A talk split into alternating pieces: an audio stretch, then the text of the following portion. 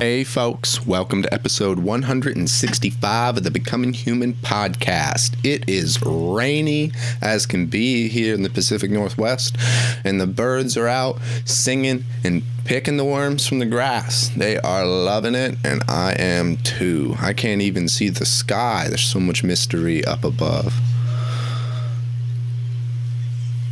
How do you view businesses, companies, and the people who run them?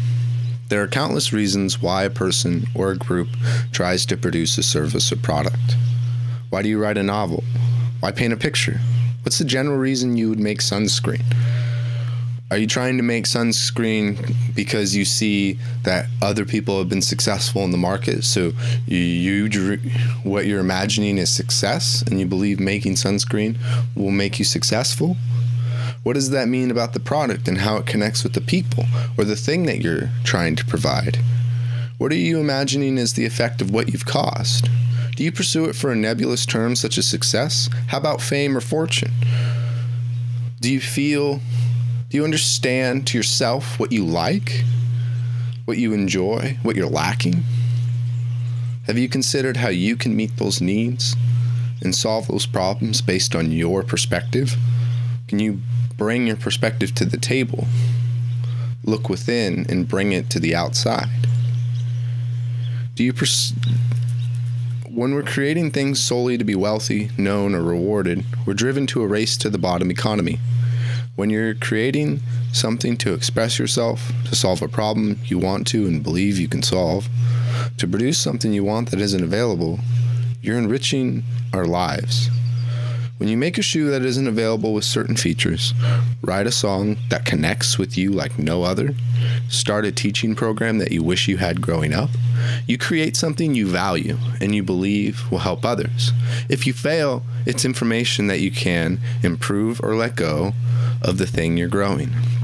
Not because of the promise of reward, but because of how the work you're doing affects the world or the community. Steven Sashen and Lena Phoenix are doing just that. They aren't trying to find a way to make shoes um, to be profitable in the shoe industry because it's a good way to make money. They had a, a real problem.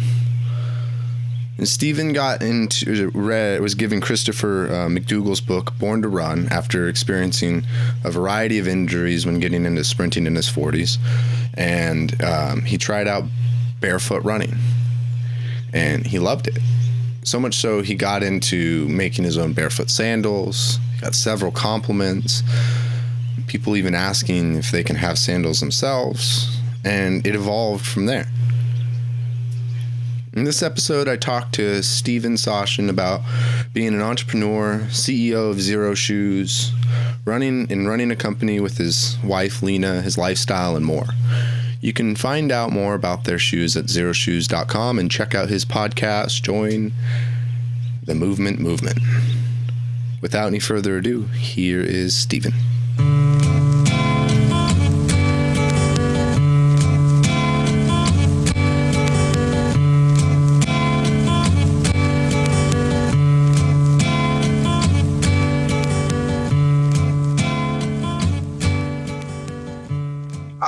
Got to say, I love your guys' shoes. I mean, you know, I got into the whole barefoot running thing and um, I was running with ultras for a while and I kind of wanted to, to test my feet a little more, you know, explore a little bit. And I came into your guys' shoes and I got to say, it's been one of my favorite things so far. You know, being able to push those miles and add intensity to my feet. It's nice. Well, it's one of my favorite things to hear stories like that. And happily, that's what we hear all day, every day. My, my wife says it best. She goes, You know, there's enough shoe companies in the world. There's no reason to start another unless what you're doing changes people's lives. And happily, for the last 12 years, you know, that's what people keep telling us uh, we've done, not by doing anything special, but by getting out of their way so your body can just do what's natural. And, and I love that um, that point of view as an entrepreneur, right? To be able to remove barriers so people can access more of their life as opposed to you know adding more um, to people's lives. Yeah well even better um, it's great when you're a business person or marketing person and you can do something crazy like tell the truth mm-hmm. and uh, without having to embellish it really. Now granted we're up against 50 years of propaganda and mythology and frankly you know bullshit uh, that was given to us by big shoe companies who did the opposite who keep coming up with you know new technology that has never been proven to work. But when you have the advantage of being able to just say, here's the truth. Um, it's like having a superpower, especially in conversations with some of those competitors where they're trying to claim, you know, magic, whatever, what something. And I just say to them, so where's the proof for that, you know, being better in any way? That's interesting. I think that calls something fundamental to being an entrepreneur. Um, is this the first kind of uh, is this your first entrepreneurial, you know, endeavor? Is, is this my company? Is, is, this my first rodeo? Yeah. No, I've never had a job. Um, I've never had a resume. I've never interviewed for a job. I'm tempted to go interview for a job just to see what it's like um, and see how much fun I can have. Mm-hmm. But no, I no, I started a software company way back then. I was teaching internet marketing. I had a meditation course that I developed that I was selling online uh, prior to Xero Shoes. In fact, we were just about to really start promoting that when two things happened. One, the idea for Xero Shoes came up, but the other is it became very clear to me that um, uh, dealing with human psychology is not inherently fun because people do things with their well basically if you can help people radically transform some internal experience um, one of two things happen that are not fun for me one is they start doing a lot of you know like bowing down and thinking you're magic and special which is annoying mm-hmm. And the other is that there are a number of people who are really committed. Their identity is about being broken. And if you can show them that that's not a useful or valid position to take, um, they will often try to drag you down and prove that you're wrong. And no, seriously, they're forever broken. And mm-hmm. I'm not messianic, um, although my my excitement for about you know natural movement might uh, belie that. But I uh, I just didn't want to have to deal with people who who were bringing more to the table than what I was offering, which was just you know this very simple set of techniques for having radically interesting experiences. As as an entrepreneur, you seem to be um, to be drawn to not just finding a way to be profitable, but finding a way to genuinely help people. Would that be fair? Well, yes, but for a different reason than what that question seems to suggest. What it really is is that I um, I'm very aware. This is going to sound really crazy. So one of my one of the things I did for a living for quite a long time, I was a stand-up comic, and comics um, as a group, what makes us able to do what we do is that we're very aware of the things that annoy us.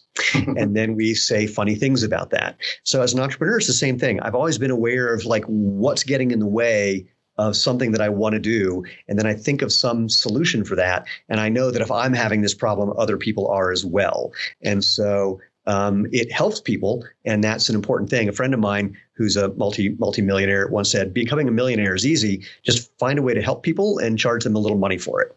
And so there is that component. But the bigger thing is that it evolved out of my own frustrations, my own exploration of how to solve certain problems, and then other people kind of came along for the ride. Is that um, standard protocol as an entrepreneur? in your peer group? I'm sure not. Um, I don't know because I don't care what other people do. Mm-hmm. so, I mean, I'm not going to, whatever, you know, I don't know that I, there's not a technique. If there were a technique, everybody would do it and it would stop working anyway. Mm-hmm. So, all I know for my situation is that's how it's evolved. And I know other people do it other ways. I can think of innumerable other ways of doing it, but they're not useful for me. Mm-hmm. And how did you find your process? Um, uh, maturity. Uh, or well, let's not call it maturity. Let's call it getting older. It's it's not something that I ever. It's not codified. It's not something that I think about per se. It's literally just that I've had a number of opportunities. I'm 59 years old. I've had a number of opportunities since I was a kid to um, pursue. It never occurred to me not to just do something I found interesting, and it turned out that I was able to make a living doing that for my whole life. And have you ever had difficulty taking what you found interesting and being able to relate that to a general audience? No.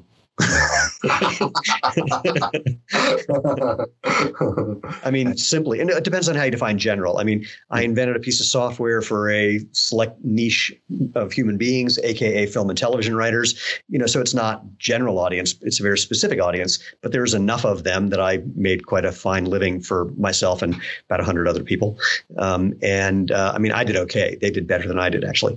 But suffice it to say, no, I seem to. Um, I think for any of us, if we think about the things that on a daily basis annoy us, there's going to be enough other people who are just like us that it's a it, it's certainly worth exploring. I'm not suggesting that's a guaranteed way to create a career or make a living, but it's certainly an, an avenue to pursue. And you just have to be a little careful about whether I guess whether there are, in fact, enough people who need a solution, and if you what your solution is matches what they can do, want to do, are looking for, are able to do, as in, you know, can they afford it, for example? Can they access it? Um, how applicable is it really? So you do need to generalize a little bit to make sure that it actually works. In fact, this is my number one entrepreneurial advice because I don't give advice because that's all stupid, um, because everyone's going to do their own little thing. But the advice that I give is as quickly and inexpensively as possible, find out if strangers are willing to pay you for what you've discovered. Oh. And is there been an example where um, you've had to implement this in a creative way? Well, like with Xero Shoes, that's just how it began. It was a goofy little hobby making do a do-it-yourself sandal um, from a t- basically a ten thousand year old design idea, and I was just making shoes for people just for the fun of it. Um, I, you know, I made just enough money so that every time I bought some materials, the next time I could buy twice as much because it was just not a job. It was just you know goofing around, and then that evolved into you know what's now a whole different world. Um, so there's that, and then because uh, that was the that was the easiest way. The flip side is my software company. I mean, I did basically sink everything I had into it uh, to get it launched. So that was the exact opposite. But I just knew that what I had come up with was better than anything that had existed before, and just you know dove in. So that's a feeling that you had. That um, no, no, it wasn't a feeling. Oh, yeah, it was not a feeling at all. It was a very so boy. How to describe this without getting too in the weeds? Um, one of the things that I did when I came up with this idea I went to a trade show where all of my soon to be competitors were. And I did a little social engineering. I was kind of curious if they were possibly thinking in the direction that I was because they were all doing the same basic thing. And what I was doing was radically different. And I, what I did, the social engineering was when I went to their booth at this trade show, I looked for the guy who wasn't talking to anybody else. And I assumed that he was one of their programmers. And I was right. And so I just said, So, hey, what are you working on? And from what they told me, uh, it was very clear that they did not have the same idea that I did. And when I kind of tossed my idea at them gently to see if it landed anywhere, I could tell that they just didn't get what I was talking about. And I actually said to three competitors at that show, I said, You really should talk about working with me because otherwise you're going to be out of business in six months. And they said, um, "Yeah, you're ridiculous." And I said, "I'm just, I'm telling you now, I'm not trying to be obnoxious. I'm just giving you an opportunity to not go bankrupt um, and you know take it or leave it. And they said well we don't think you're right. I went okay. And it's exactly what happened. So what i came up with was again it was just such a radical departure um, and I, um, I, I don't know how to say i, I knew that it was um, here's how i could say it was more than a feeling. Mm-hmm. the software that existed at that time it's all designed for screenwriting. Screenplays have a very particular and arcane and ridiculous set of formatting rules. And the way all the existing software worked was either macros and key commands to try to get things to work, and then a post processing step to make sure the script was in the right format, and a whole bunch of other things that just got in the way of your brain. And what I figured out, I have a background in cognitive psychology, and I figured out how to get rid of all of those extra keystrokes, all of those extra steps, all of the extra formatting, everything happened in real time. What you see is what you get with fewer keystrokes than if you were using a typewriter in the most natural way possible. When I was teaching the program to people at first, they'd say, How do I use it? I go, Just start typing and you'll figure it out. They go, What? I go, Just start typing, watch the screen, and in three minutes you'll figure it out. And they did. People People were literally oh. when I was when I first showed the program at this at the first trade show, the one where I'd put these guys out of business. People mm. were literally using the software and crying because that the they were so used to all this extra mental effort that it took to do what they were trying to do that when they didn't have to use it, it was like an endorphin release that just made them. It was wild to see. So that was um now i could argue some people or some people could argue that what i was describing is a feeling that i had a better option or is a thought that i had a better option but it was more informed than just believing it it was yeah. based on a lot of you know very um, yeah. specific data points and that's isn't that where you find like true and critical thinking or really scientific thinking is where you mm-hmm. create like a hypothesis and you go out there and test that hypothesis before you completely you know commit and saying that this is you know this is real for instance or i should research this further yeah i think that's a great way of framing it hmm. and um, have you ever solved have you ever solved the problem uh, in your personal life or as an entrepreneur and it not work in the market but you found it to be effective to use it personally? Um, that's another interesting question. I don't know because the things that I've done, they tend to have a decent lifespan. So, you know, the software company was was a full time kind of you know all encompassing thing for 10, 12 years. I mean, it still exists actually, and we're relaunching, but that's a whole other story. Um, mm-hmm. You know, Xero Shoes we're now coming up on year twelve. Uh, in between, I had done some real estate investing that did very well. And then in 2006, my wife and I said, "Hey, the market's are going to crash," and so we started selling all of that. Um, we could just tell from a mile away. And um, so, no, because I've only really done very actively um, four major things and a bunch of the little things, and the little things all worked as well, just not to this extent. Mm-hmm. it seems that you know it's um, success. I mean, in a lot of things is uh, like orga- yeah, exactly. Luck and opportunity meeting, and you like you know you don't often get into something because it's going to be a hit. You know, you get into it because no, you, no, it, it's a crapshoot. Look, let, let, let me be clear. While the things that I've come up with had various degrees of, I hate the word success, but I'll use it for lack of a better one. Um, what allowed them to be, what allowed them to come up at all, and show up in my brain at all, and then to turn into businesses at all is 90, 90% luck. I mean, you know, I'm, going to start with Xero Shoes. The luckiest thing possible related to Xero Shoes is that some 20 years ago, the woman who is my wife decided to be my friend Aww. after years of ignoring me, and then decided to, you know, that it was okay to go out with me. First, okay to be my friend, then okay to go out with me, and then decided somehow to marry me.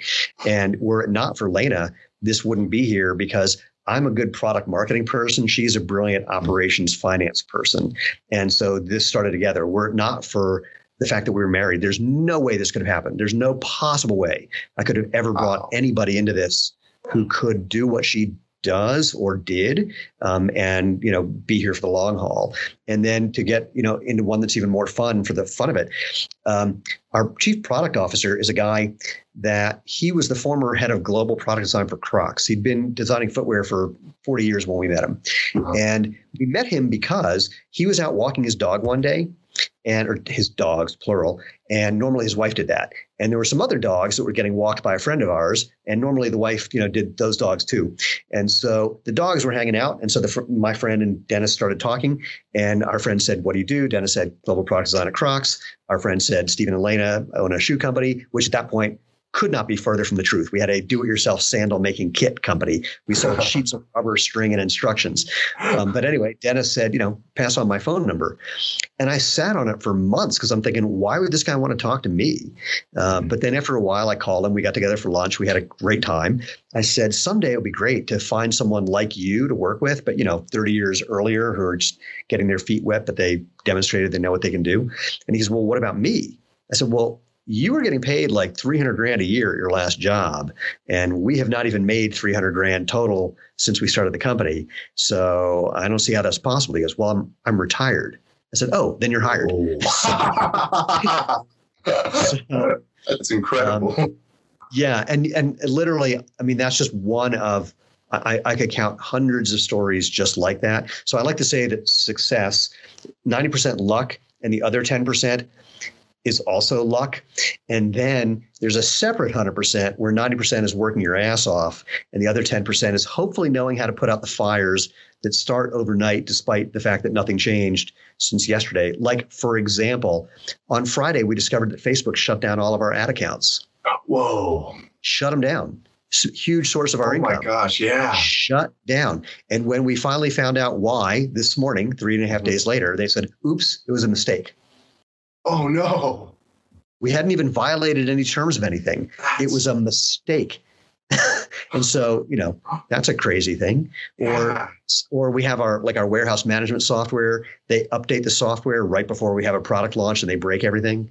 You know, it's just so every day is a process of finding out what broke and f- hopefully being smart enough to fix it as fast as possible. What about that process do you like or engages you? Uh, that's a good question.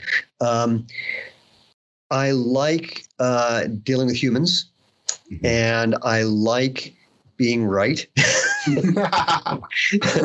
and I like um, I like developing product, and I like coming up doing all the creative components of advertising and marketing. You know, just writing and um, ideating with people. Um, I what I really really like, what I'm really best at in many ways is editing. Whether it's editing product ideas, marketing ideas, business ideas. What I really like is people come smart people come with ideas and then we hack them out and make them even better that's my Mhm. favorite part um, there's I- know people understand in the profession that there's like this team mentality when you're doing things and you're working together as a unit. Um, but what is that really like? How much does bringing someone from you know like another company like the crocs that you were saying Yeah. how much does that does that contribute to your goals and your product ideation as a team um, 100% and 0% at the same time.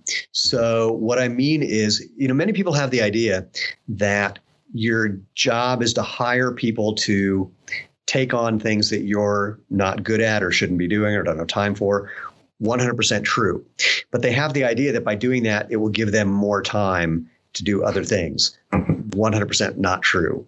So the the bigger things get um, I, I can imagine turning over all responsibility to certain kinds of people but i can't imagine doing that at all because it's our company.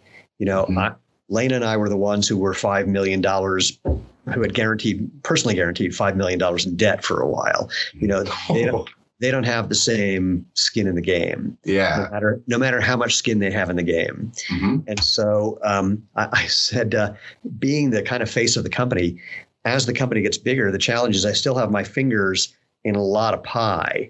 Mhm. And the more fingers I have in the pie, the more people can shove that pie in my face at some point. So I'm trying not to do, have that happen. And I, you know, the buck stops here.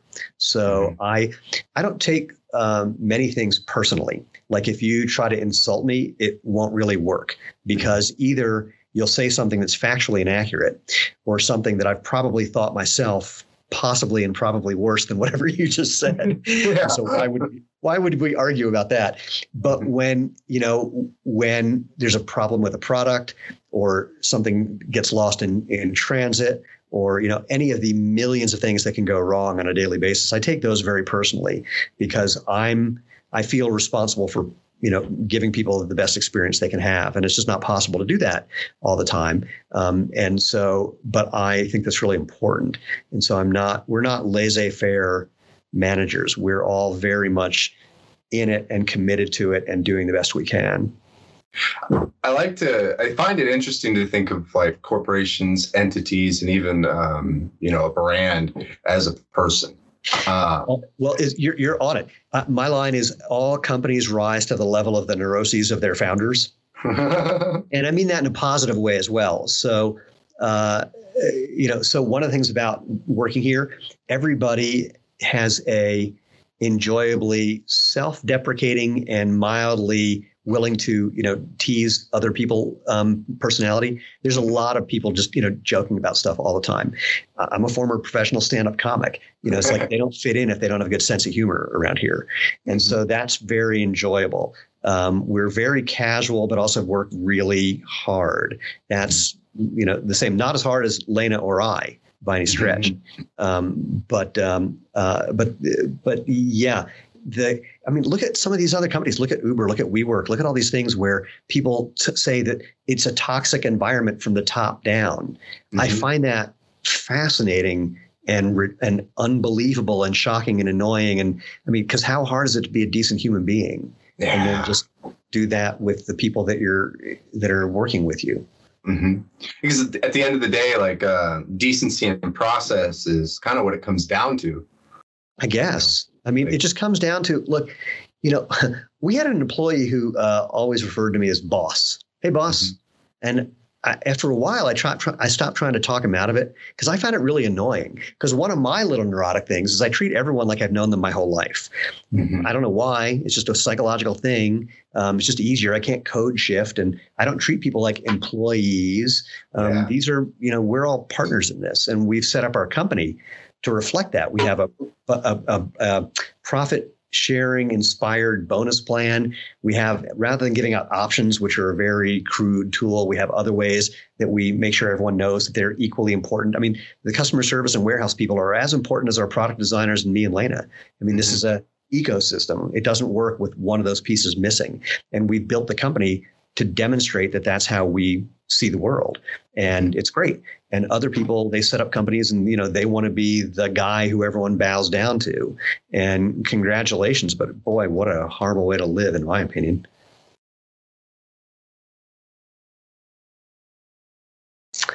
Ooh, you just froze. Oh now you're back. Mm-hmm. yeah. We Timber freeze. we're good? Yeah. Hold on.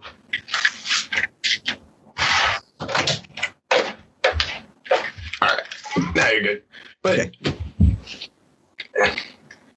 It's yeah, being in a company to where everyone bows down to, right? And you don't have like some kind of shared camaraderie um, yeah. and shared shared goal. And and it's interesting. That's when I say like, you know, company is a representation, almost like it's a person in a lot of ways, because those people who are who are participating in, in shipping and things like that that's a representation of what that company is that's that company's yeah. ability to be like or to be timely right? Yeah. And, and, that the only way for them to be timely at some point is is is how the shipping puts things out and how things get packaged and also and, how you manage those, right? And you know, and again, the other thing to keep in mind, and I think I love the, this idea that you're talking about because um, when if you treat a company like a nameless, faceless entity, it's just a horrible relationship. The flip side is, you know, all companies, I don't care how they're structured, it's a collection of human beings and processes, mostly human beings.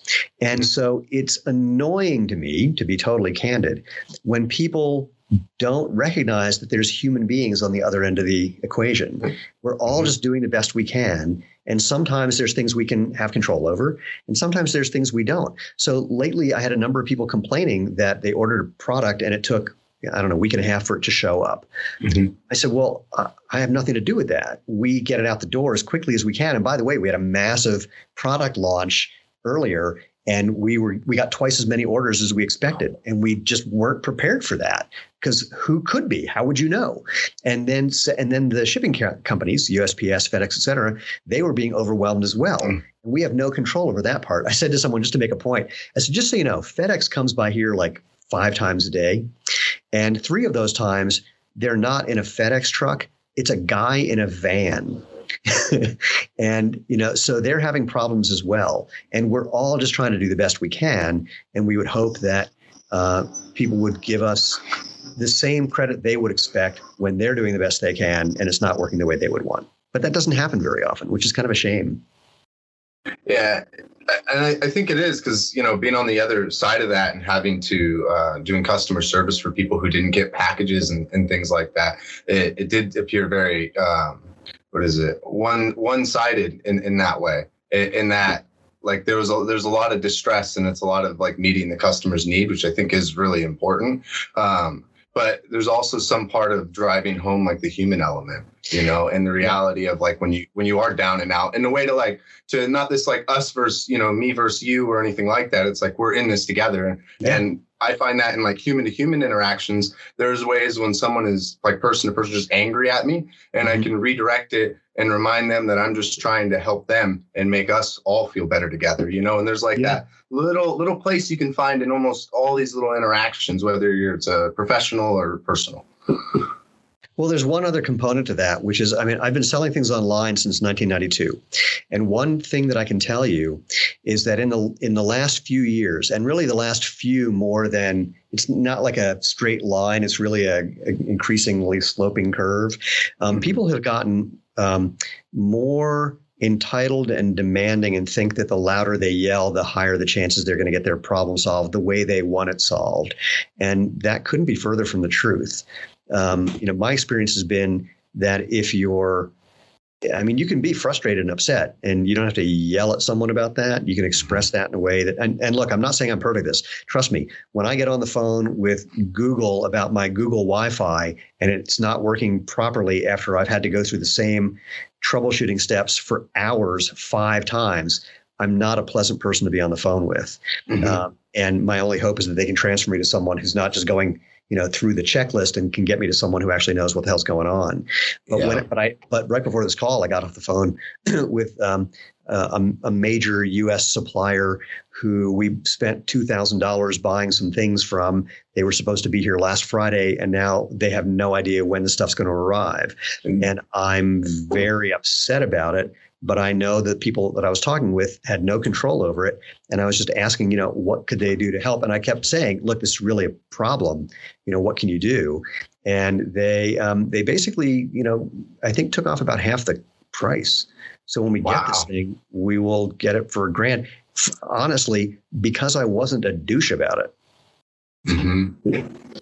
And and that's like what we had on the back end. When I started working on the back end of a company and contacting customers, I realized, you know, how of course just companies, people. It's very specific to the individual, but I didn't realize how much freedom there was to um, to help a customer. You know, and if a customer depends, was really nice, like yeah, it depends mm-hmm. on the mm-hmm. company. I mean, you know, we've we've said to people, look, this is literally is as much as we can do, and we've had to say there are a couple times where we've had to say it's like we I know you want fill in the blank. You want us to give you everything for free and another million dollars on top of that. I, I just we can't do that.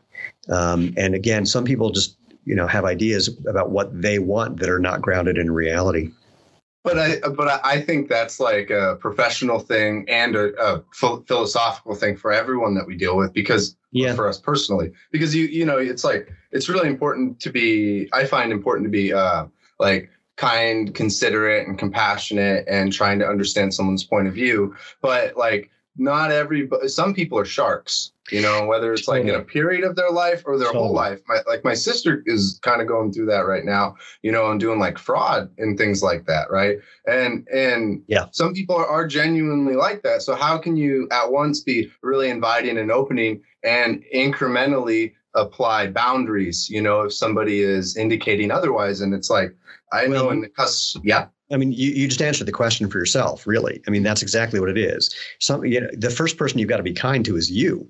And so sometimes, you know, the kindest thing you can do is say, say to someone, no, we're done. Mm-hmm. Um, someone, a couple of people that I've talked to recently told me that one of the kindest things you can do is fire an employee who isn't doing their job because they're not clearly they're not happy where, where they are or even if they are they're not going to be able to remain happy because you're going to be demanding more of them. And it's a kind thing to just cut it off quickly and give them the opportunity to do something that you know will be a better fit. It's better for everybody. This is a lesson that Lena and i have it's hard a hard won lesson for us because we just want to keep giving people a chance to step up. And some people just don't. And some people do things. We've had people who tried to tear our company apart and that was a fascinating thing where it's like, man, wow. we're done. Um, so it's a, mm-hmm. I, it's not unkind to. Here, here's a great way of putting it. I was going to say it's not unkind to stop people from hurting you, or as a friend of mine says, um, you're not allowed to complain that the Slurpee is warm if you're robbing the 7-Eleven.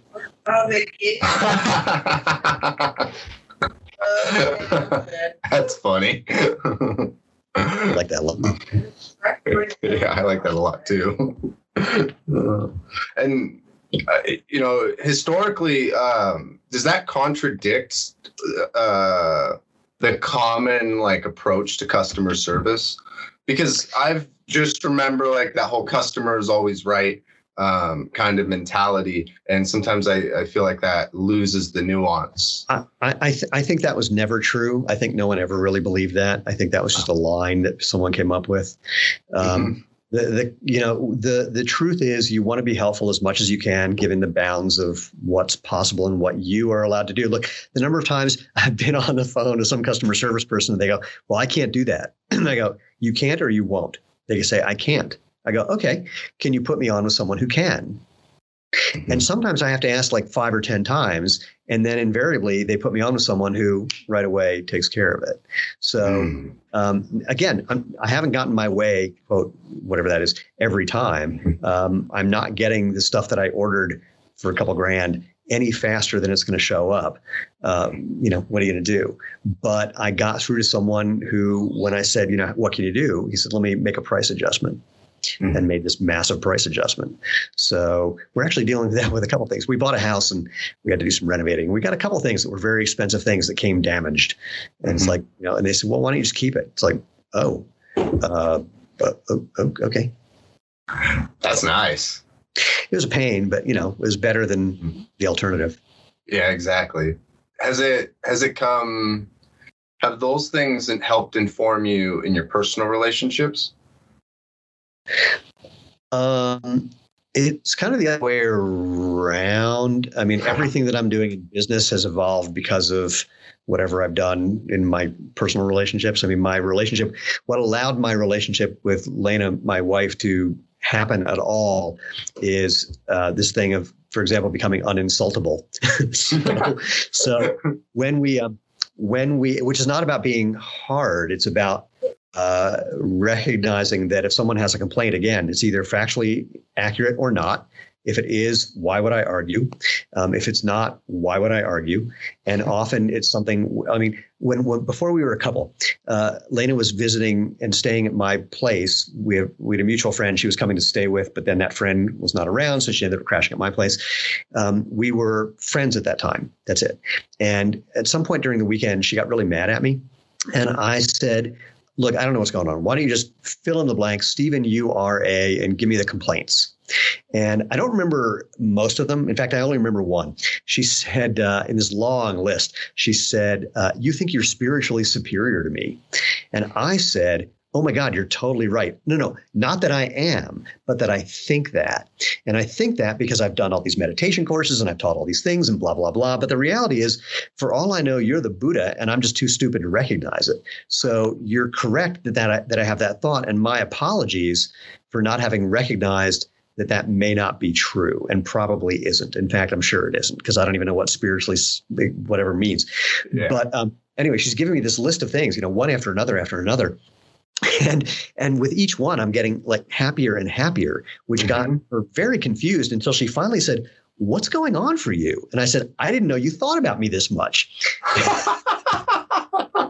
And so so but literally everything she said you know i had no argument with. Um, and that's so that's what allowed our relationship to start in many ways. And that's the way i kind of treat business things. If someone's got a complaint, you know, I want to hear it because I want it to get resolved. And why protect? You know, one of the we're protective over things that we don't seemingly like about ourselves. And the real problem is when we're not good at hiding it and it comes out and other people notice, we feel that we failed twice. We couldn't get rid of it and other people saw it. And I have no problem being transparent that way. If someone says to me, you know, you're arrogant, which comes up not infrequently sometimes. Um, I go, yeah, you should hear what goes on in my head that I don't say. It's mm-hmm. a horrible habit, and I my apologies if it comes out in some way that's uh, not productive, because um, that's not my intention. And if you've got any suggestions for how we can do this differently, I'm all ears because I'm just trying to get to a um, final something that works for all of us. And so if that's not happening, you know, what do we need to do? That that's that's beautiful. What do you you think happened? The chicken or the egg? Did you um or happened first, the chicken or the egg? Did you did you have this like separation from from your your quirks and your neuroses and your strengths and stuff before you go into comedy? Or did you like find some Oh, perspective because oh, of comedy or some experience? Oh no! I, I started doing comedy when I was a child, so no, I did not have any of this. Um, what happens with comedy though is interesting because when you first start doing comedy, it's not uncommon that you'll do a joke and the audience doesn't get it, and comics will go like and just make a motion. that, You know, the joke went over their head, and it's usually the opposite. Usually, the joke hit them right in the forehead, and it just wasn't funny. And it takes years to learn the difference between when it's them and when it's you. Mhm. And it takes years to learn that sometimes it's just the way it is. It didn't work either because it's them or it's because it's you. And then you, you know, you learn that it doesn't kill you. You learn that it's okay. Sometimes you tr- go up deliberately intending to fail because you just don't know if this new bit's going to work. And so let's just try it. And so it does give you a, I'll I'll tell you the superpower that doing comedy gives you. You just don't care walking in what's going to happen because you feel a certain kind of not arrogant level confidence, a certain um, surety that you'll be able to handle it, whatever happens. If it goes well, you know, if something not people say, I'm going to ask you some hard hitting questions. I go, I guarantee you aren't. You're going to ask me questions. I'm going to answer the questions. You might think they're hard hitting, but I have nothing to protect other than things I'm not legally allowed to say um, Mhm. because we, you know, have SEC reporting requirements. But um, you know, what could you possibly ask me that's that I would react badly to because it's just a question. Mhm. So you know, no big deal, no harm, no foul. So no, it evolved um, over time, and and some of it comes from maturity, some of it comes from just introspection, and you know, kind of looking at um, patterns that one can find in one's life and how thinking works, and you know, things, stuff. That's that's cool because you know I've had um, I've had a lot of like delusional um, beliefs and, and Oh, thoughts. what? Give me one. like uh, one is if I'm gonna drop in at the skate park off of a Yeah. quarter pipe, that I'm gonna break my like bones and I'm gonna have to go to the the hospital. Like I just have bad imagery, and uh, you know I'm 26 now, and I'm trying to drop in, and I have these teenagers at the skate park who are teaching me. And my son's nine; he's like dropping in and stuff, and I realized that um, that how of how much delusional fears I had because I could get hurt, but Yeah. I'm not going to get hurt to that extent, dropping in off of like a you know three foot quarter pipe. And um, the reality is, is like I I physically can do it because if I Yeah. don't feel comfortable doing that, I can scale it. I can scale Yeah. it to something that is the most like tolerable amount of fear, and then play with that. Well, you're you're onto something that I love, which is that confidence is you can't fake it. And so, you know, you may discover that you still have these thoughts that are not in sync with reality, but the first thing you might discover is who gives a shit. You can Mhm. still you can still keep going no matter really. And then you might discover at some point you're not having them as often or at all. Or sometimes you might discover there's some truth that you need to pay attention to. So there's all of that in there. But you know, um, when people talk about confidence, I, I kind of crack up because I know, as a former professional performer, I know so many people top of their game who the moment before they walk out on stage and until they get the first laugh, sing the first note, play the first whatever, they're confident that it won't work. They're terrified. Mm. They're panicked. It's just that's just the way their brain works. And they've learned that, you know, well, that doesn't mean you can't take the next step and do the next thing. It's just that that's what happens. And there's a, um, I used to do uh, Zen archery. And the whole idea with Zen archery is that there is this interesting paradox between aiming for a target and not being focused on hitting the target. Mm-hmm. And the way you the way you draw the bow and the way you hold the string and the way you hold the bow you're right on the edge of out of control. You want to be just right on the edge of not really controlling this thing at all which is somewhat terrifying when you have this weapon in your hands. And the thing with zen archery is that you during the course of the practice you get like four thoughts over and over and over. Things like striving and wanting to look good fear um, anger sometimes ex- expectation you get like four thoughts. And after a few years of just getting those same four thoughts over and over and over you just bore yourself to death. And then when they come up they just have no weight because you've just heard it so many times and it's so irrelevant to just doing the next thing. Mhm. that you just don't care. And um, that's a entertaining place to be I I love that because that's perhaps where my curiosity has taken me in many things from comedy to rock climbing to jujitsu. And it's like all of these things that I'm very afraid of in very different ways. I don't like heights. I'm afraid of people. And going going and, and doing in doing these things, um, I realize it produces um, very consistent kinds of thinking. These individual experiences. Totally. totally. Do you remember the first time you got choked out? Yeah. What was that like? I thought I was first. I was really scared because um, I thought I was going to get hurt, and then I was like, "Wait, am I doing this right? am I supposed to tap now?" And then I'm like, "I can't breathe though." I'm like, "Maybe I should." No, don't. Yeah, do it. And then I tapped, and I realized that, like, you know, at first I was really nervous, and I'd look around, um, and nobody noticed a thing, and it was just on to the next round. I'm like, huh. and so, and what's it like now? How's that evolved? Um, when when I'm feeling the experience, I remind myself to breathe, and mm-hmm. it's not always. Um, it's not always. It's not always easy. Sometimes I'm afraid, and I feel, you know, uh, like I have a. When someone's on top of me, I feel like mm-hmm. suffoc not suffocated, but like I don't have enough room, and um, like I'm a yeah, I guess suffocated. And those kinds of thoughts will come back up and I feel my panic rise. Mm-hmm. But I go back to breathing again. It becomes the the the panic, which makes sense. You could be choked out. Mm-hmm. You know, it makes sense, but it's like it's become a cue for a different kind of response, a different kind of experience of the same phenomenon. And that's the thing that's so interesting. And that's where real confidence comes from is not not having the feeling. It's just that it doesn't mean the same thing anymore. And you you relate to it very differently than people who haven't been there. That that's interesting.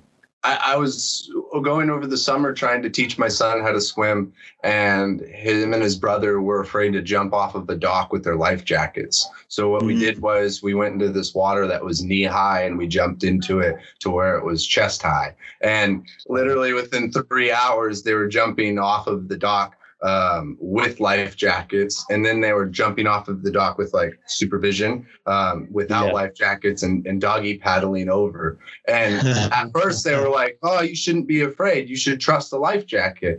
They hadn't been in life jackets for a year, and they yeah. and it's like that's to me is a reasonable thing in terms of confidence because they have not made this experience known. They don't know what floating. Right in a jacket feels like or or any of that. And i think that's a very healthy reflection of a person you know? It, i agree. Here well here's a funny version of that as applied to business. The one of the number one predictors of a business that could fail is that the founder was successful in the previous business.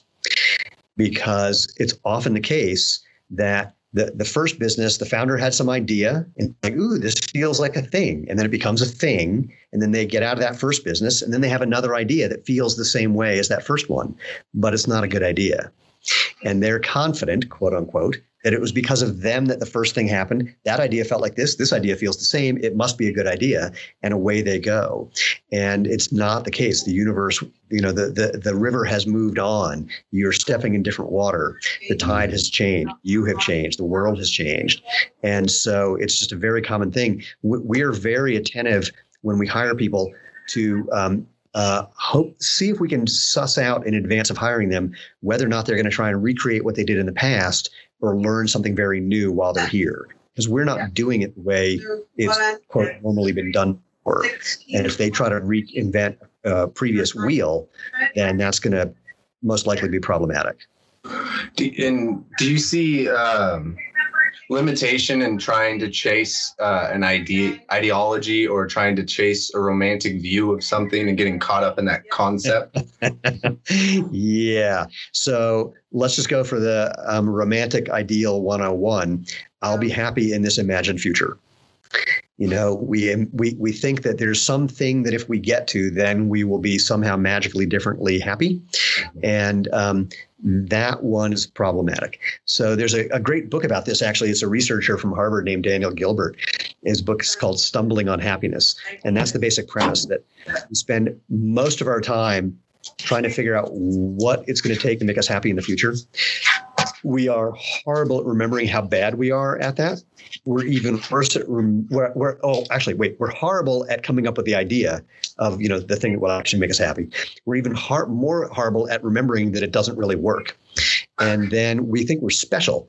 And that part's the fun one because if we found a million people who got the thing that we thought we would need to be happy and found out that they're no happier as a result of getting it, we'd still think, yeah, but if I got it, you know, I know all those people who won the lottery. I know that two years after winning the lottery, they're no happier than they were before. But if I won the lottery, and so that believing in the imagined future that will create happiness, that's uh, that's the most pervasive one. And um, when you can knock that one out, you don't knock it out again. When you Zen Archer yourself, when you bore yourself to death with that one by just recalling and observing that that's just not the way it works, then when that thought comes up, it's not a big deal. You just go, oh, yeah, there's that thing where it's trying to convince me to try and get that thing because then I'm going to be satisfied. And, you know, all right, let's just keep going anyway for other reasons. Would it be fair to um, draw a correlation between like there's an observed reality and there's an actual reality, and you work to mm. like to to sync those up? You know, not to replace one with the other, but to connect them and to find harmony. Um, not sure. What do you mean by? I'm not sure what you mean because all I can think of is there's the reality. Reality. Well, you have a thing of the way that you think things work, right? Oh, and yeah. You have dreams of what oh, yeah. you what you want to do and problems you want to solve, but you yeah. go out into reality and test them and see if that actually is the case. Yeah, yeah, yeah. Yeah, no. That uh, I, if it were only the case that people would go test them to see if it's true with an with a genuinely scientifically open mind, like an investigative mind, instead of what we are actually wired to do, which is prove that what we believe is true. And if we find any contradicting evidence, we will use that to further believe what we already believed. Because that's that's the way we that's what our brains evolved to do. Our brains evolved to figure out things like, is that thing that's making the grass move weird? Is that food for me or am I food for it? Mm-hmm. And we need to make a very fast decision because if we have to make that same decision every time we see the grass moving weird, we're going to be food. And so our brains evolved to make snap, decisions, well, make fast decisions and lock into them because having to reevaluate every time would get us killed. And we continue to do that now in situations that are not certainly not relevant for our mortality. Um, and but we still hold on to beliefs. I think I, I have an, a theory. I don't know if it's true, obviously, um, but I'd love to find a good neurologist who could help me with this. I think that the way our brain encodes beliefs is very similar to the way our brain encodes the very sense of self, the very idea of who we are. And I think they're so closely related that that's when you challenge so when you challenge someone's belief they often act like you're trying to kill them. That you're trying to rip apart something about them mm-hmm. instead of investigating something that they adopted as a belief. And uh, i find that very interesting and of course very annoying slash perplexing when you see that someone is holding on to something like with a vice like grip that is patently false mm. I, I got here's a, here's a quick personal story about that. Mm-hmm. I dated a woman who was convinced that she was damaged goods. In fact, um, one of my favorite relationship moments ever, and I hope this uh, this story slash joke resonates for you if you if you get where it's coming from. We're having a, a, conversation in the car one day, and I said, "This is weird. It sounds like you're trying to pick a fight with me." And she says, "Well, you know," and she's very insightful. She said, "You know, this is usually the point in the relationship where the guy realizes that, that I'm damaged, and um, you haven't gone there yet. And I'm just trying to see if I can get you to go there." And I said, in a conversation with a real human being. Your kung fu does not work in this village. Go back to where you came from and study for many years.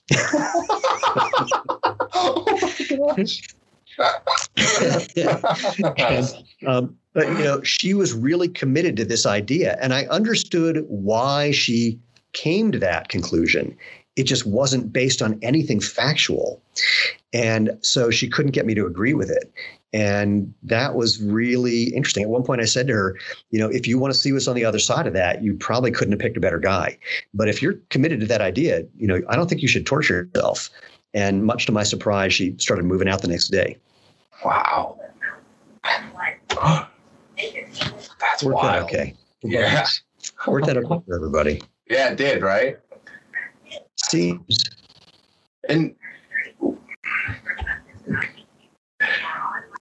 I think when you talk about our personal, our self being wrapped up into our belief system and being closely tied together, it's Yeah. I find it um, it interesting because we oftentimes um, know ourselves through narrative and story, and oh my God. Like what through what else could we possibly?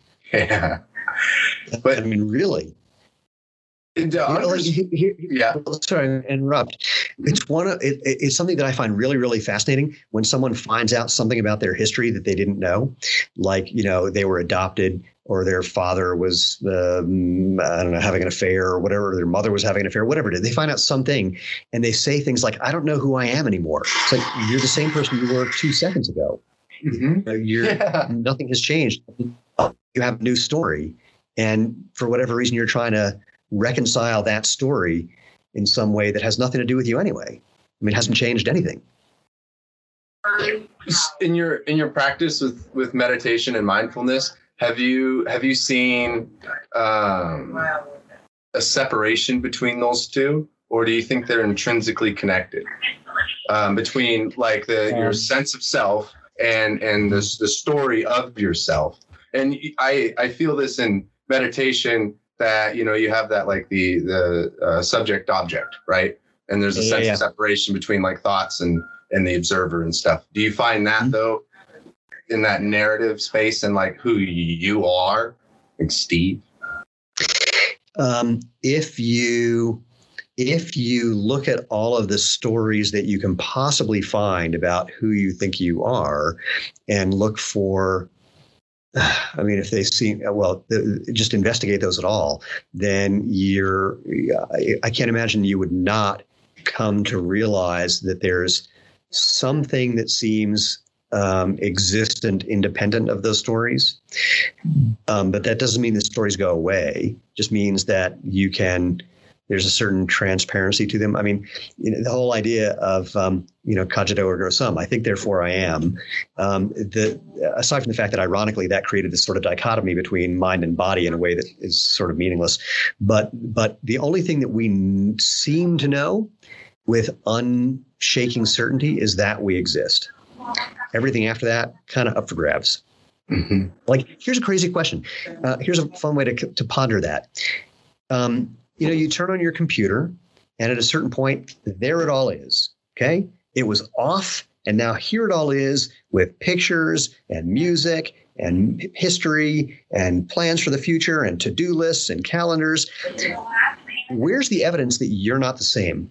Where's the evidence that when you woke up this morning, that was the first time you ever existed? And when you woke up, you were given memories, history, some idea of what a body looks like and how it's supposed to feel. Just, you know, that you got the entire thing in that moment. I'm not saying it's true, but it's an entertaining thing to play with because who the hell knows? It's possible. I mean, I'm not, again, I'm not suggesting it's real, but when you think of it that way, you can start to feel the amount of energy that we use to maintain a familiar, consistent sense of who we are, despite the fact that we know many of our memories are gone mm-hmm. and that we have some that are wrong and that we can learn new ones that we didn't know we had. And so, you know, the, the historical con- continuity is uh, fake. I mean, it doesn't really mm-hmm. exist the mm-hmm. way we think it does. And yet we feel historically continuous. and much like like m- music and there being a sense of meaning with the notes um, that's translated to our emotions right Mhm. and that actually being meaningless because it's a but only given meaning by our attribution to it right because if you were to Yeah. play that music like the configuration of the notes isn't just universally sad but that is universally within the pattern of, of our of us as a people right Yeah, I'm th- yeah. I'm thinking about. Um, I went to a Japanese music concert, and uh, with a lot of Japanese people, and they had a very different relationship to the music than Americans. Eh, So did you know that the color? I think the color yellow isn't um, isn't a color in in different languages. They describe it as shining. Um, blue didn't exist in language until you know, like a couple, like a thousand, two thousand years ago, something like that. That people used to describe the color of this of the ocean and the sky as being dark and black. Whoa! It's did you? I was listening to something based off of uh, like theory or physics, and it was a conversation on where we perceive color, mm. and if we like the color of your shirt is the color of your shirt. You know, am I seeing it on my screen, mm. um, or where else am I seeing it? And the reality that it's been proven that we see it in our eye, and that blue doesn't actually exist. It's we translate the frequency it well, I'm gonna I'm gonna I'm gonna dive into. It's not that it doesn't exist. It's where you're going next. That's the real thing.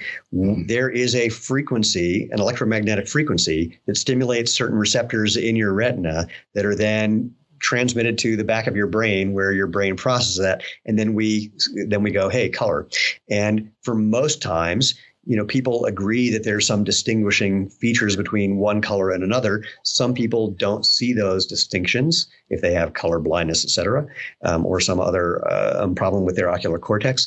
But um, so I, I, this is often misinterpreted as things like there's no there there, there's no mm-hmm. objective reality, um, things like that. But it's simply that you know, we're doing the best we can with what we've got. We have certain receptors that respond in certain ways to certain things relatively consistently.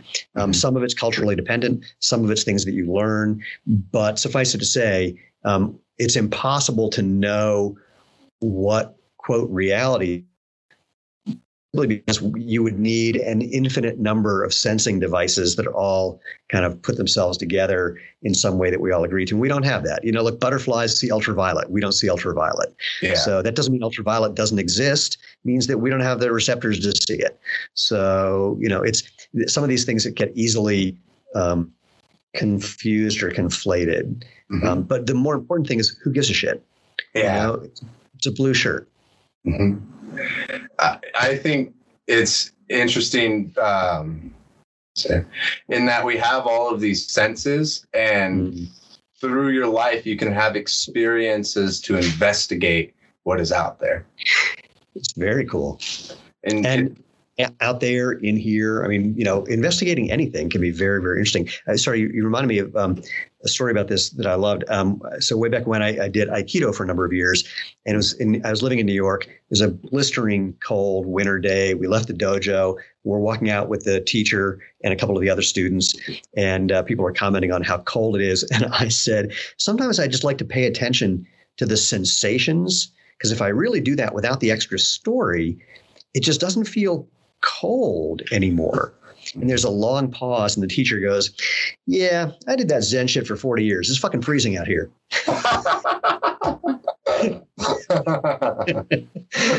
so, you know, there's invest. There's also uh, like a certain simplicity. There's a line in Zen which is before Zen, mountains are mountains and rivers are rivers. But then during Zen, mountains are not mountains and rivers are not rivers. But then after Zen, mountains are mountains and rivers are rivers. And people like to mythologize that. And it's like, oh, but you know, with a little special magic twinge tinge at the end. It's like, no, no, no. What that teaching is saying is like, no, no. Everything as it is without your extra stuff. That's it. That's amazing enough. You don't need to add anything to it. And uh, they go, uh, but you know, they're saying, no, no. It's saying that the, the urge to try to make it more than it is is the only problem. When you're just okay that that's the way it is, then it's you know pretty pretty amazing. Has that informed you as an entrepreneur? Um, it informs me in that I don't. Um, again, I don't harbor the illusion that some large amount of money or some building the company to a certain point is going to make me intrinsically happier. Um, there's certain things where undeniably, you know, I, the converse of that is anyone who says money can't buy happiness has never driven my car, and it's a it's not an expensive car. It's a Subaru BRZ with a supercharger in it. Super yeah. super fun. Yeah, tremendous fun. Had to spend money to get it, um, and I don't have the illusion that um, becoming a multi-billion dollar company is um, you know some magical thing either so because of that i there's certain things that stress me out in the immediate time some fire that just started that we got to put out that I wasn't in the mood to deal with. You know, my brain CPU cycles are maxed out. Now I got to deal deal with another thing. But I don't. Someone asked me a while, um, you know, what do you do to de-stress? And I said, I I don't know what you're referring to. Um, that's uh, so. I don't know. I don't know why that is, but I mean, some of it is that I'm just not. Um, it's okay when mountains are not mountains and rivers aren't rivers. It's not a big deal. They'll become mount. They'll become rivers and mountains again at some point. I don't need to do anything to, you know, make it magic. It, you talk about like that, you know, the curiosity and making like the the cold and stuff like that. And reality is, it's just fucking cold sometimes. Um, but a, a little bit of that. Um, do you find a little bit of that helpful? A little bit of um, of like experiencing, you know, uh, uh, discomfort and and practicing like some degree of separation because you know I, no, find that- no need no need to separate it. I mean, Uh-huh. literally, sometimes shit sucks, Mhm. and the only thing that's worse than that is thinking that it shouldn't suck in that moment.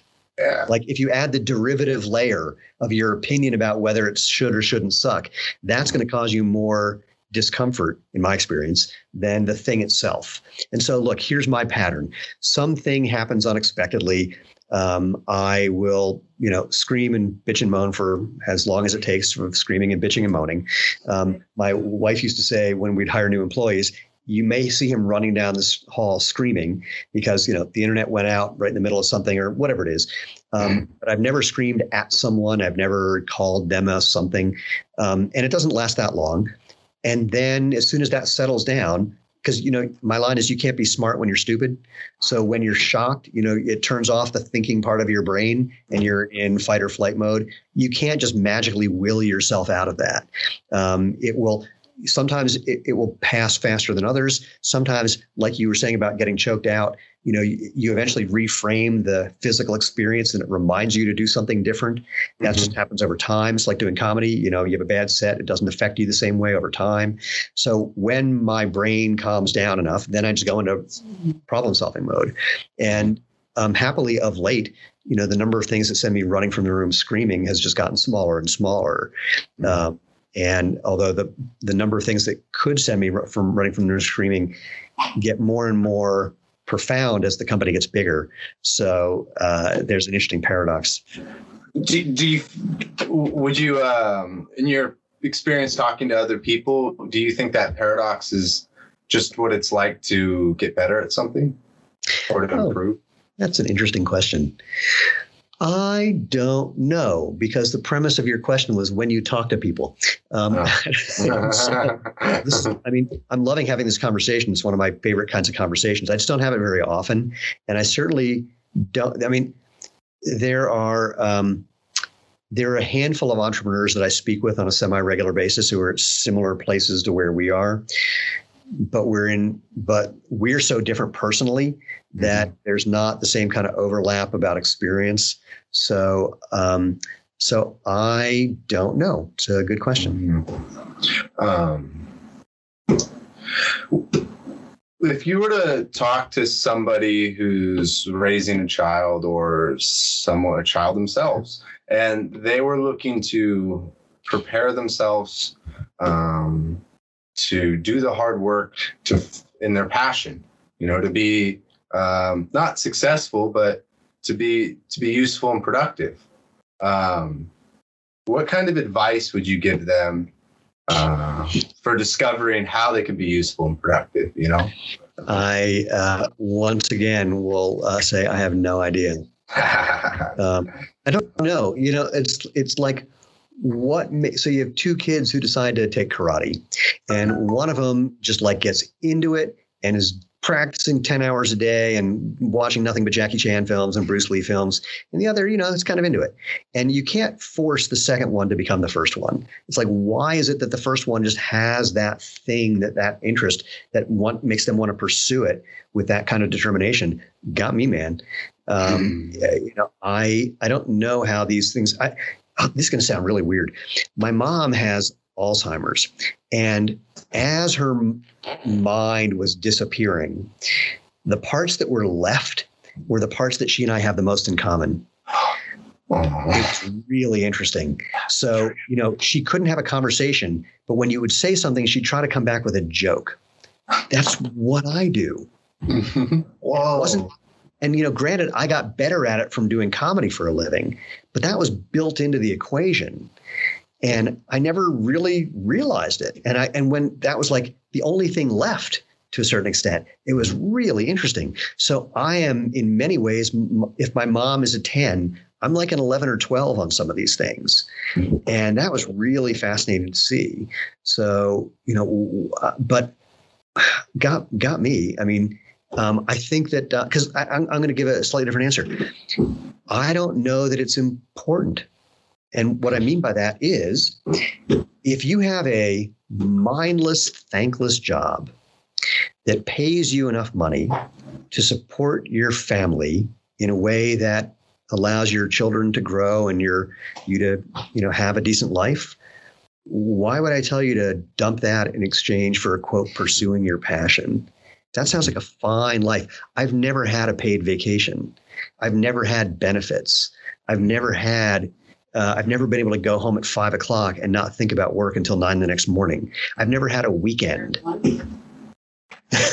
Steve, that but that that's like something that I was trying to figure out my whole life, man. Because I would be working in the restaurant industry and I'd clock watch, and I'd work in the hospital industry and I'd clock watch, and it's like I would be in the minting place, and it's like here's you know here's clear directions on how to do your job. Just do that in this time frame, and for me but basically working a job where it's like very clear instructions and pretty much the same thing day in and day out and i Yeah. have peers that really liked it and they Yeah. move up through the thing but i felt really disconnected from them and i'd go into like conventional college you know setting and i'd have difficulty thriving in comparison to other peers but when i was doing things either um, on my own or it was like some self-learning you know in this context i would really thrive and i realized that you know, I just wasn't in the right context for who I was. And I Yeah. found like minded people who exposed me to those and gave me a sense of confidence like, oh no, if this is where you're willing to place this hard work, we've been successful in this way. And I realized that success wasn't this like fixed metric. And I had to find that curiosity to find what successful was to me and to the people around me. Because if I'm like, hey, you guys, I want to like, I want to dance with you know a big party hat on and a bikini down the street, and if no one's going to pay me that, like that's not that's probably not going to be something that I'm professionally going to do. You know. Well, you know, there's a there's a book that came out way back when called "Do What You Love and the Money Will Follow," and people interpret. They didn't even read the book; they just read the title and went, "Oh, I got to do what I love, and then money will follow." The book actually says, you know, that would be great if you can do that. But by the way, when you talk to people who are doing what they love, they often bitch and moan about it just as much as the next guy. And sometimes it's you know, do what you love so that you can you know, separate from your work and then do your job so you have the money to support the thing that you love. And that message didn't make it through to people.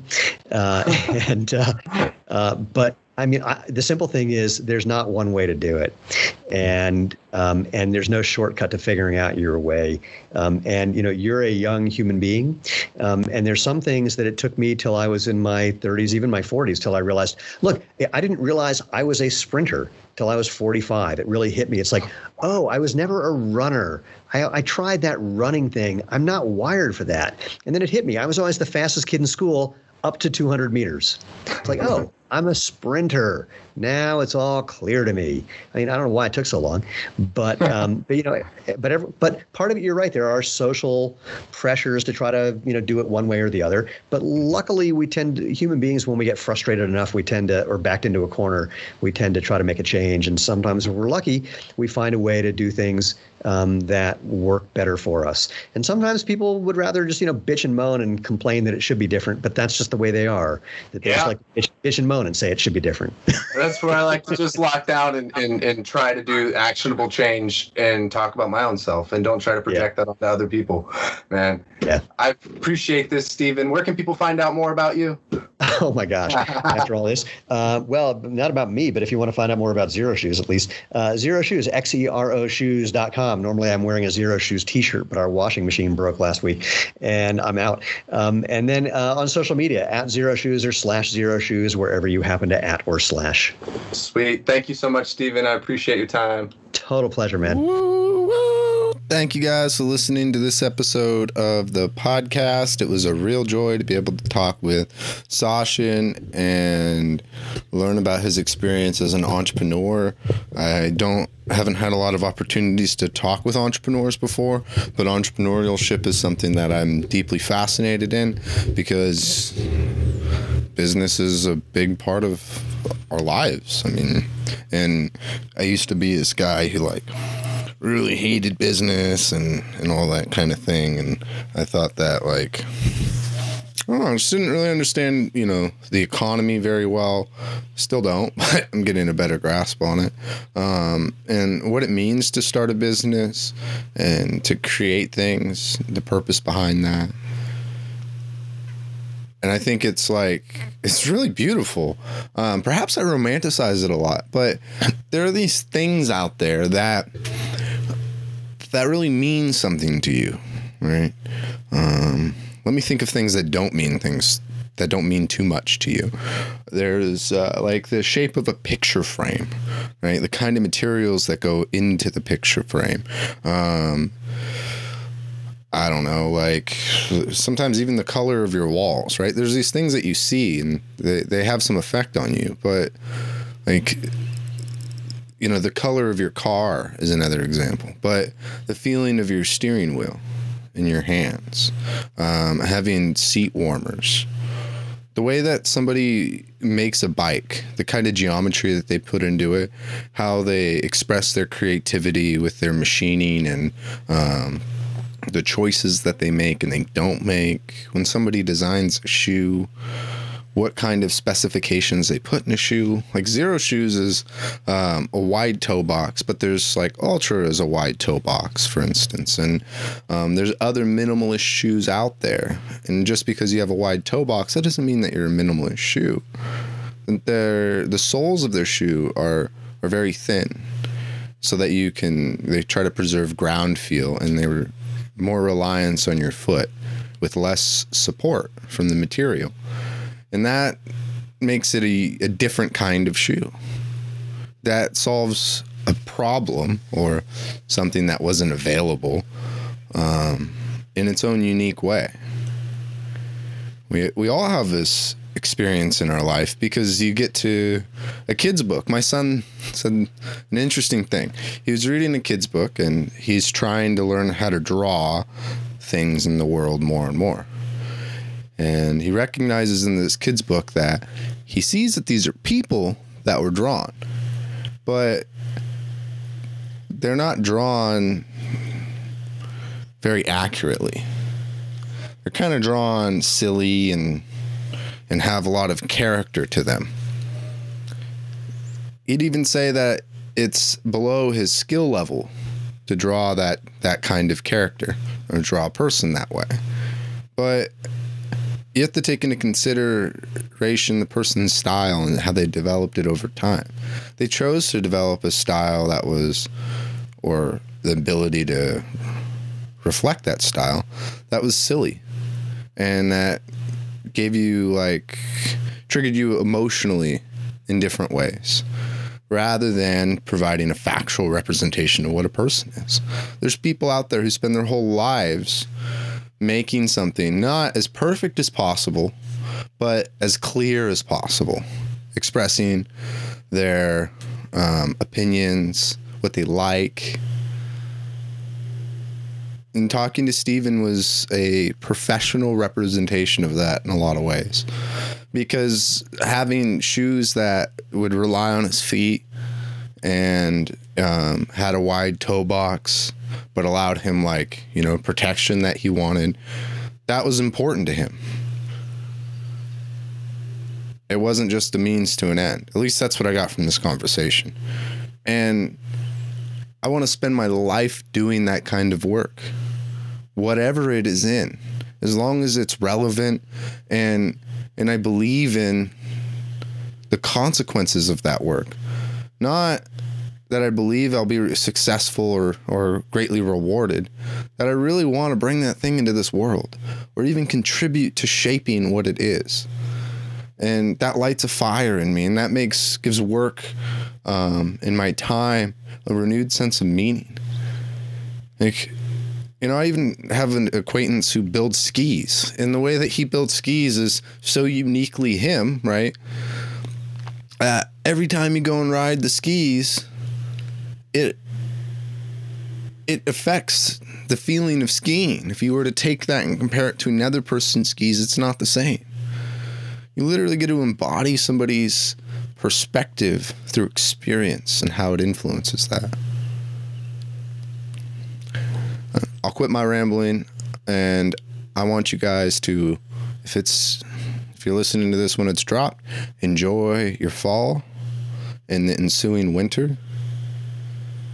I really hope that you found some peace and love within your life.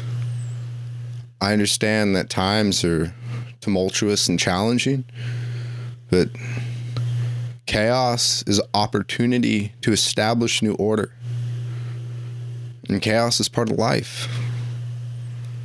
I just hope that you suffer the least amount and you don't experience maximal pain. I love you. I really do. Because in some ways, we're alike. And in the ways we're different, God, makes it so interesting, doesn't it? I'm going to play you out with a song by Oliver Hart called Step by Step, thanks to Rhymesayers Entertainment. I still haven't gotten any copyright pulls, but just keep on trucking. I really believe in being able to share people's music, and I hope you guys enjoy the song. You can check out more by Eyedea at rhymesayers.com or on YouTube as Eyedea and Abilities. Enjoy.